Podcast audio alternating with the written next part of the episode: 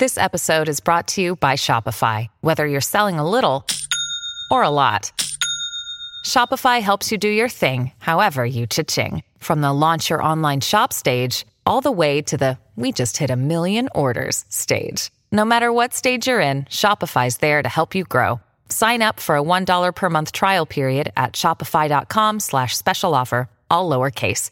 That's shopify.com slash special offer. Da ogni euro lo smartphone Google Pixel 8 128 GB con Google AI per realizzare foto e video indimenticabili è tuo a 549 euro perché ogni euro batte forte sempre.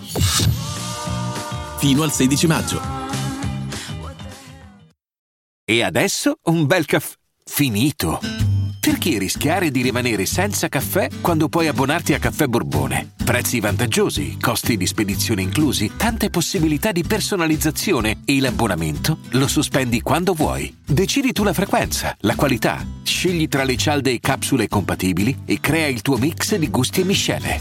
Mai più senza caffè con l'abbonamento Caffè Borbone. Tutte le info su caffèborbone.com. Una Napoli Monster Truck nel CD di Gigi D'Alessio.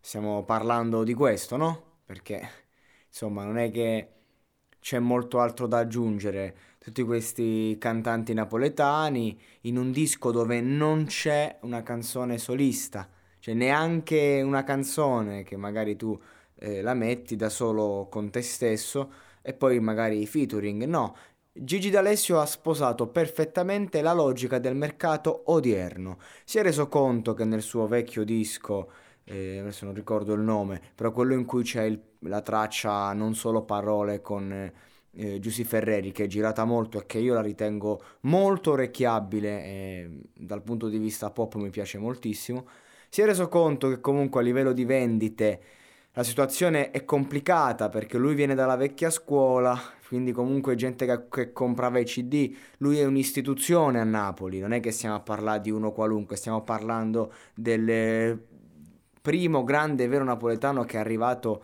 in tutta Italia con un successo disarmante. Quindi di cosa stiamo parlando? Stiamo parlando di una difficoltà di vendita, perché comunque vieni da un pubblico che appunto compra i CD, Oggi il mondo è cambiato e c'è un, un, mercato che invece funziona dal punto di vista web, Spotify, Apple Music e compagnia. Questo vuol dire che gli artisti comunque eh, che vanno per la maggiore sono i rapper, in quanto la fanbase loro è composta da giovani, per lo più che non hanno il problema che hanno l'abbonamento Spotify, se non hanno l'abbonamento ce l'hanno craccato, e quindi di conseguenza come fai tu, Gigi D'Alessio, a rilanciarti? Chiami tutti quanti artisti della scena rap nel tuo disco. Considerando che appunto a Napoli è un'istituzione, come ho già detto, è facile che alla tua chiamata rispondono tutti. Eh, come fai a non rispondere alla chiamata di Gigi D'Alessio se sei di Napoli? La scena napoletana adesso è bella in, in crescendo, proprio tanti artisti giovani, freschi, ma soprattutto carichi di stream e quindi di conseguenza è stato facile comporre questo disco che già sta andando forte a livello di stream ed Alessio ha già preso sui 200-300 ascoltatori mensili come fossero caramelle, ma soprattutto è stato facile fare una monster track. Tu dici un disco con tutti i featuring, lasciatemi una strofetta di 4 barre come fosse un freestyle, quindi 4 una quartina a testa, diciamo, più o meno eh, 4, massimo 8 barre, insomma. E, e via, abbiamo fatto la Monster Track tutti insieme, tutti felici. Cioè, ragazzi, questo sarebbe un prodotto nel 2020. Io è tutto l'anno che faccio dei podcast in cui condanno questa strategia di marketing, però io mi metto nei panni di un eh, fan di Gigi D'Alessio da sempre, uno di quelli che lo seguiva quando ai tempi si vocifera che eh, si comprava i biglietti con persone poco raccomandabili ai suoi stessi concerti per fare i sold out, eh, per questo motivo ancora oggi è pieno di debiti, così si narra, narrano le leggende, ma non nulla di accertato, nulla di, di vero, non, non, mi permetto, però chi lo segue da, da, dai tempi di allora, io non credo che sia soddisfatto di questa uscita Cioè, questo è un, è un, progetto che proprio sbaraglia completamente la sua carriera, la divide in due. Cioè, basta vecchia scuola, adesso vado solo sulla nuova scuola. Anche da un punto di vista musicale, una volta che tu comunque a livello di fanbase trasformi ehm, il, tuo, il, tuo, profilo Spotify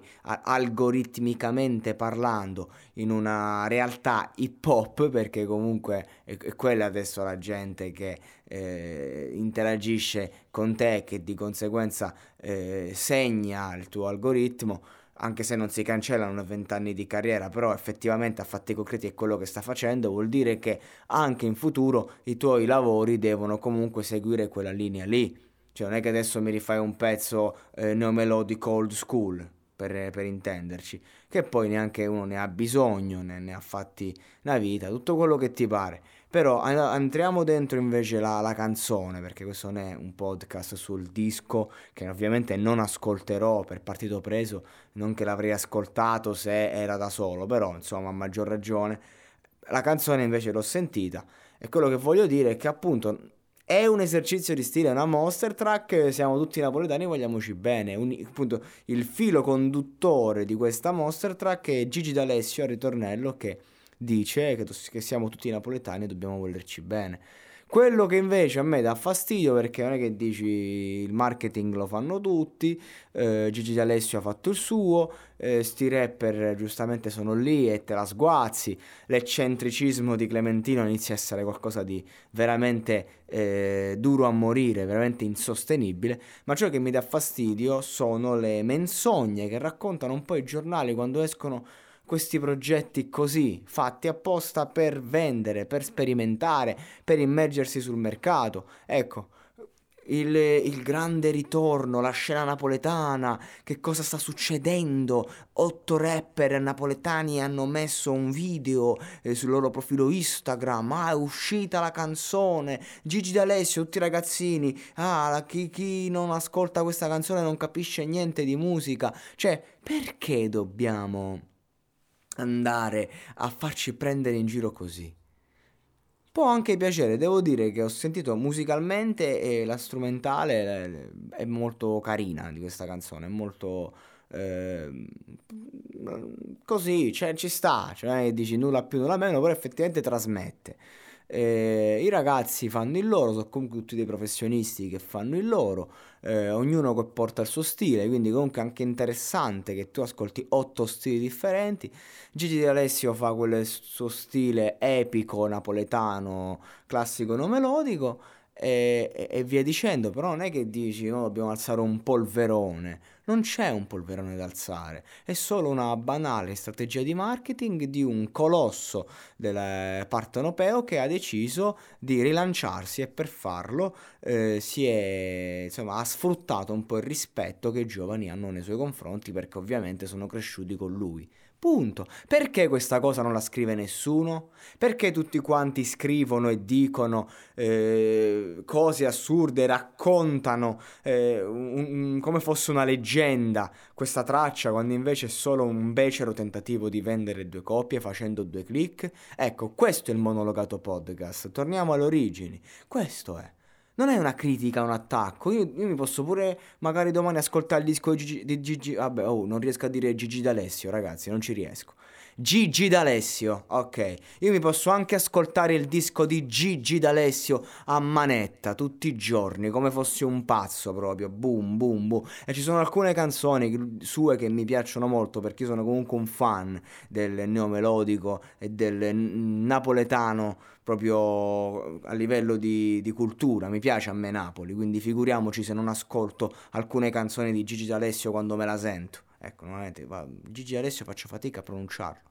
Comunque, ma a fatti concreti. La verità va detta. Becero tentativo, nulla più, nulla meno. Basta. Spero che farà i suoi dischi d'oro, venderà due copie, sarà contento e tutto, tutti i ragazzi, però non montiamo i polveroni perché qua fondamentalmente il concept si può, eh, si può riassumere in un vecchio detto, tanto fumo e poco arrosto.